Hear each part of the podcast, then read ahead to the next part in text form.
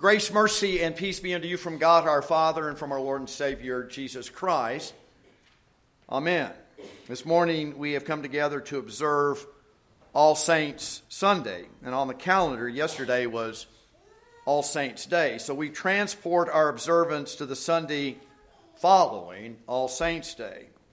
Today we remember with thanksgiving the Father's love, even as we remember our loved ones who have gone on to receive the goal of their faith, the very salvation of their souls since last year's observance of this church festival.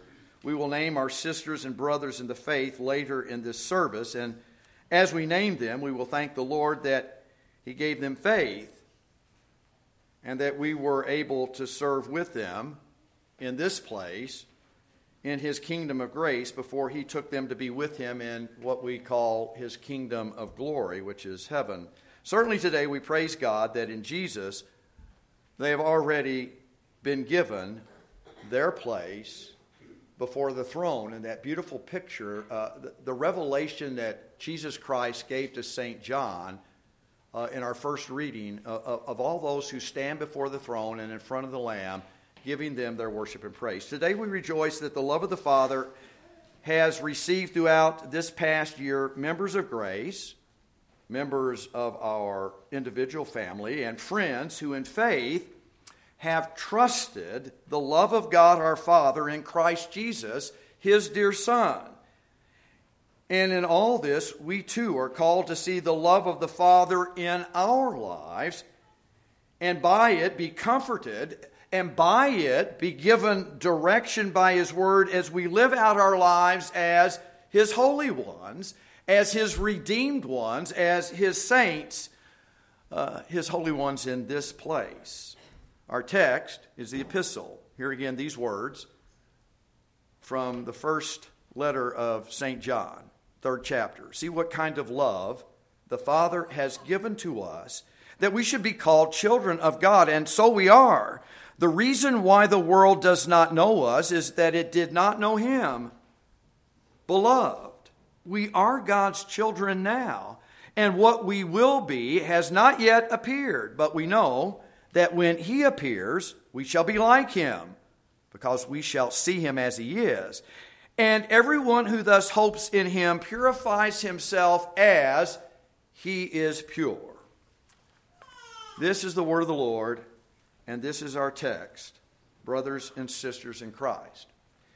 In what we call the preface, uh, the proper preface of the liturgy of Holy Communion, we find these words with angels and archangels, and with all the company of heaven, we laud and magnify your glorious name, evermore praising you and saying, in those words, we acknowledge that we are joining our voices here in this place with those uh, around us, brothers and sisters in Christ, and with those who gather around the very throne of God with the words recorded by the prophet Isaiah, who was given a vision, a glimpse of heaven, and who recorded these words Holy, holy, holy is the Lord of hosts. The whole earth is full of his glory. If we were given a similar glimpse of heaven, we would see those who have gone before us all looking, all looking in one direction together. They would be looking at Jesus. Those who have gone before us now see Jesus, as St. John reminds us in the epistle, as he is the glorified Christ, wounds and all. So they cannot take their eyes off him because he's their Savior. No longer do they see through a mirror dimly, but now they see face to face, in the words of St. Paul, written to the Corinthians. Paul also wrote in that same chapter of Corinthians Now I know in part, then I shall know fully, even as I have been fully known. Let, let me read that again. Now I know in part you know, we're given what the Lord has shared with us through His Word, what He has revealed to us. But then, when He takes us to be with Him, we will know fully, even as the Lord knows you fully now. And that can be a frightening thing that He knows you now He knows your heart, but He knows you as His daughter or as His son. You're fully known.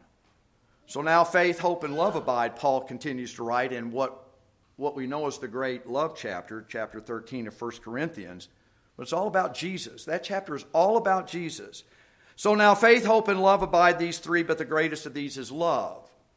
The greatest of these is agape, God's unconditional love for you. Though you're not deserving, He loves you anyway. He loves you in spite of yourself. That love is the self giving, self sacrificing love of God in Christ Jesus our Lord. Today in our text, St. John urges us to behold, in other words, to see what kind of love the Father has given to us, that we should be called children of God, and so we are. And you can be confident in that because it doesn't depend on you, it depends on God and His promises to you. Those who have gone on ahead of us, our loved ones, who now behold our Lord Jesus, are now home with the Father. While it is difficult for us to turn loose and let them go, we can rejoice that they are basking forever in the warmth of the Father's astonishingly great love for them, even as we too can have the assurance of that great love for us. We are loved ones. Eternity might be a difficult concept for us to get our hands around and envision, but know this. Eternity will not be long enough to praise God for a love that gave his one and only Son into death for us all. John, writing a little later in his first epistle, says, In this is love. Not that we have loved God, but that he has loved us and sent his Son to be the propitiation for our sins. Propitiation means atoning sacrifice. And this is what that means for you and for me and for all. God's holiness demands punishment for man's sin. God, therefore, out of love, sent his Son to be our substitute, to stand in for us, and to receive the punishment that we, by our sins, deserved. In this way, the Father's wrath is then propitiated or appeased, satisfied. This shows us the self giving love of the Father for all that He has made. It shows us. What this shows us that what the Father demands of you, He provides for you. He says, Be holy as I, the Lord your God, am holy, and then He gives that holiness to you. Not because you earned it, far from it. You, you, you, can't earn it. Not because you deserve it, far from that, because you don't deserve it, but because He promised. And He gives it to you. He gives it to us out, out of His boundless love and His mercy. And it's His boundless gift of mercy and grace for you all that would separate us from the Father was given to Jesus to bear for us in our place. You were dead in your trespasses and sins, but because of his great mercy, God, being rich in mercy, because of the great love with which he loved us, made us alive with Christ. By grace, you have been saved. You need to hear that over and over and over again. It's a gift. It's freely given to you. So, as we rejoice and celebrate today those who have gone before us to receive the gift of eternal life, we remember that they are not there on their own accord. In fact, they are astonished at the grace of God to give His Son for them and for us. They know they are before the Lord solely because they were washed clean in the blood of Jesus, the very paschal Lamb of God, the paschal Lamb that sets us free. Today's first reading is rich with that language as John, just as Isaiah centuries before, was given this revelation, this glimpse of heaven. There he saw the throne of God and those gathered around it wearing white robes and waving palm branches, a sign of victory. The elder identified them in this way. These are the ones coming out of the great tribulation. They have washed their robes and they've made them white in the blood of the Lamb.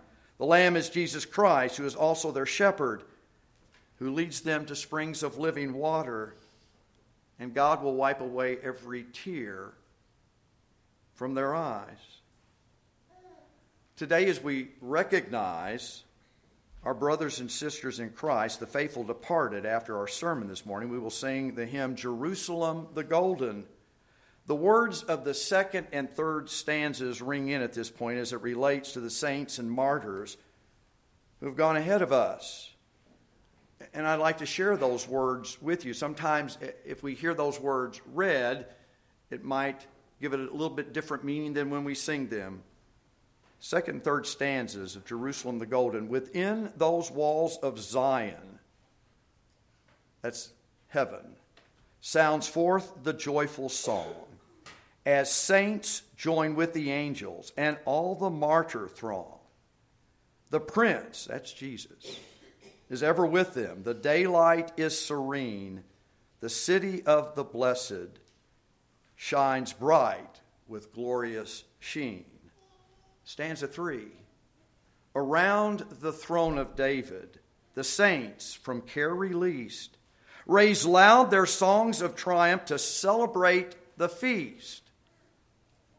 They sing to Christ their leader who conquered in the fight, who won for them forever their gleaming robes of white. Do you see the wonderful things we can say in Jesus of those who have gone before us in the faith and what great promises God has fulfilled for them? Can, can we, can we see that? And the best news is that these promises are not only for those who have gone on ahead of us, while it certainly is, but these promises are also for you and for me.